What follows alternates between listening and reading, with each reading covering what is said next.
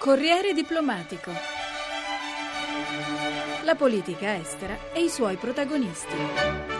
Ed eccoci a Corriere Diplomatico che questa settimana si occupa con tre interviste di violenza sulle donne. Lo spunto ci viene offerto da quanto accaduto in India, la ribellione delle donne dopo l'ennesimo caso di stupro conclusosi con la morte della vittima. A Nuova Delhi si sta svolgendo il processo ai cinque adulti accusati di avere seviziato e violentato fino appunto a provocarne la morte una studentessa di 23 anni. Il sesto imputato verrà giudicato da un tribunale dei minori. Intanto si moltiplicano le iniziative anti-violenza volte anche a cambiare l'educazione tradizionale che relega la donna in posizione di svantaggio ed esclusione sociale. Si sono levate però anche voci discordanti che imputano alle nuove generazioni la responsabilità di quanto sta accadendo, di provocare comportamenti, cioè sessuali aggressivi negli uomini. E la politica, che all'inizio non si interessava dei casi di stupro, sta ora cercando di guadagnare consensi sulla pelle delle vittime. Su questi temi Patrizia Alberici ha discusso con Matteo Miavaldi, blogger, fotoreporter e corrispondente dall'India per China Files.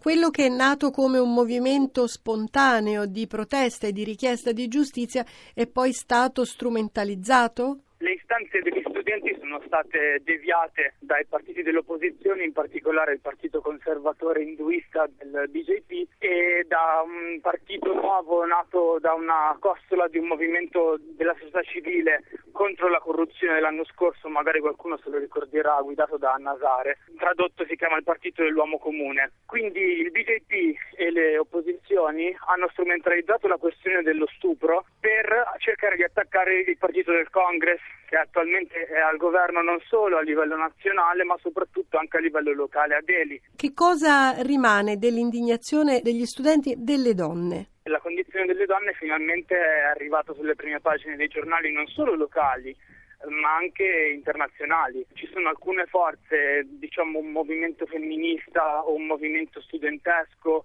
molti intellettuali stanno cercando di spingere queste discussioni, ovvero cerchiamo di capire come mai capitano queste cose in India, da dove arriva la radice, quali sono i comportamenti che noi come società matura vogliamo combattere per migliorare la condizione della donna. La speranza è che queste forze prettamente non politiche riescano finalmente a obbligare tutta la società indiana a fare una forte e profonda analisi di coscienza perché Nuova Delhi, la capitale, una megalopoli, è la città che registra una frequenza di violenze sulle donne così alta. Sul dato di Delhi non sarei così sicuro. Quando succedono dei crimini di questo tipo ovviamente i riflettori si accendono sulla capitale, ma la questione dello stupro e delle violenze sulle donne è un problema che è trasversale geograficamente e socialmente in tutta l'India, non è una questione geografica. Possiamo dire che Delhi, essendo megalopoli, attira strati sociali disagiati che cercano di trovare lavoro e di migliorare la propria situazione economica. In questi casi potrebbe essere che gli stupri o le violenze sulle donne sono frequenti, ma non vorrei che passasse il discorso che lo stupro è una questione da assimilarsi a un determinato strato sociale o a una determinata condizione economica perché non è così in India. Questo però è vero per le vittime. Sì, è vero, nel senso che sono comunque gli anelli deboli della società, quella che è ovviamente più ricattabile. Ci sono molte accuse eh, verso la polizia che avrebbe dei comportamenti sì. violenti, addirittura accuse di tortura durante gli interrogatori. C'è un problema polizia, forze di sicurezza in India? Assolutamente sì. L'India è uno dei pochi paesi che non ha ratificato la, la Convenzione contro la tortura delle Nazioni Unite. Il problema sicuramente esiste, non solo per questo motivo della tortura, ma tornando ancora al discorso degli stupri, nella maggioranza dei casi quando le donne si recano al posto di polizia per denunciare delle violenze, dall'altra parte si trovano degli ufficiali di polizia pieni di pregiudizi. La reazione di solito è quella di ma se lei andava in giro di sera se l'ha cercata, oppure questa donna sta semplicemente cercando di levare dei soldi a qualche malcapitato. Cioè c'è un problema culturale che si ripercuote anche sulle forze dell'ordine che dovrebbero essere le persone alle quali rivolgersi quando si è in pericolo, in realtà in India spesso non lo sono. E alle radici del fenomeno delle violenze, spesso taciute o rimaste impunite, c'è il cambiamento culturale ed etico che ha trasformato rapidamente la società indiana.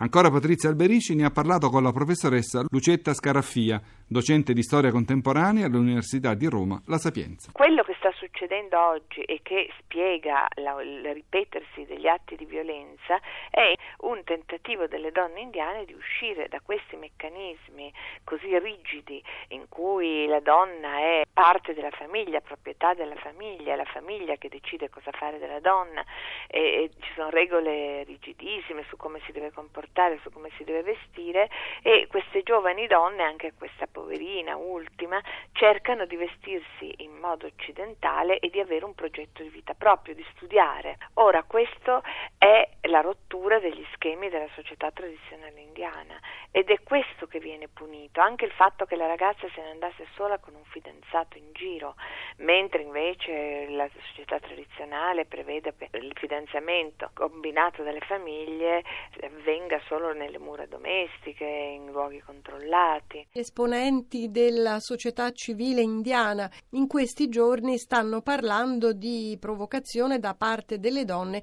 che hanno assunto modelli occidentali, perché è proprio dall'Occidente che vengono le minacce alla società armonica indiana violenze vanno nella direzione di punire le donne e impaurirle. Da una parte ci sono dei timori ingiustificati, almeno ai nostri occhi, che sono quelli di una società in cui le donne possono decidere della loro vita come gli uomini, scegliersi una professione, scegliersi un marito, scegliere dove abitare, sfuggire ad un controllo così forte e pesante delle famiglie.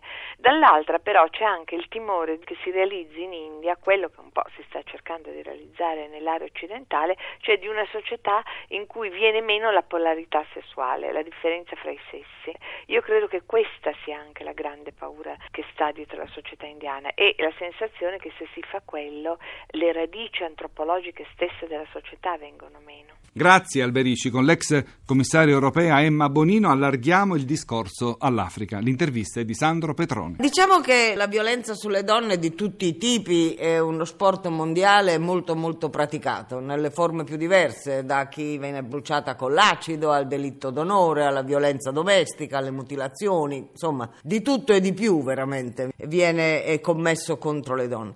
E la vittoria alle Nazioni Unite, intanto lo dico con orgoglio perché è una vittoria italiana italiana ed è stata importante perché ha avuto in prima fila le donne africane, in particolare il Comitato contro le pratiche nefaste che ha saputo intanto denunciare e poi trascinarsi la necessità di protezione normativa e quindi arrivando poi a convincere gli Stati membri delle Nazioni Unite. Quindi, come vede, è un modello di campagna che secondo me è molto utile perché combina il dato denuncia il dato azione di terreno e il dato di richiesta alle istituzioni di porre fine, insomma, quindi di intervenire su questo tipo di fenomeni. Siamo nel campo dei diritti umani anche quando parliamo di pianificazione forzata e violenta delle maternità. Certo. Ora in Cina si parla di iud obbligatorio. Sì, perché fa il paio veramente con la sterilizzazione forzata, che è stata un'altra pratica che non ha mai funzionato, ma che l'India stessa tentò di imporre per lungo tempo. In Cina c'è stata questa politica, in alcuni stati per la verità, non in tutto il paese,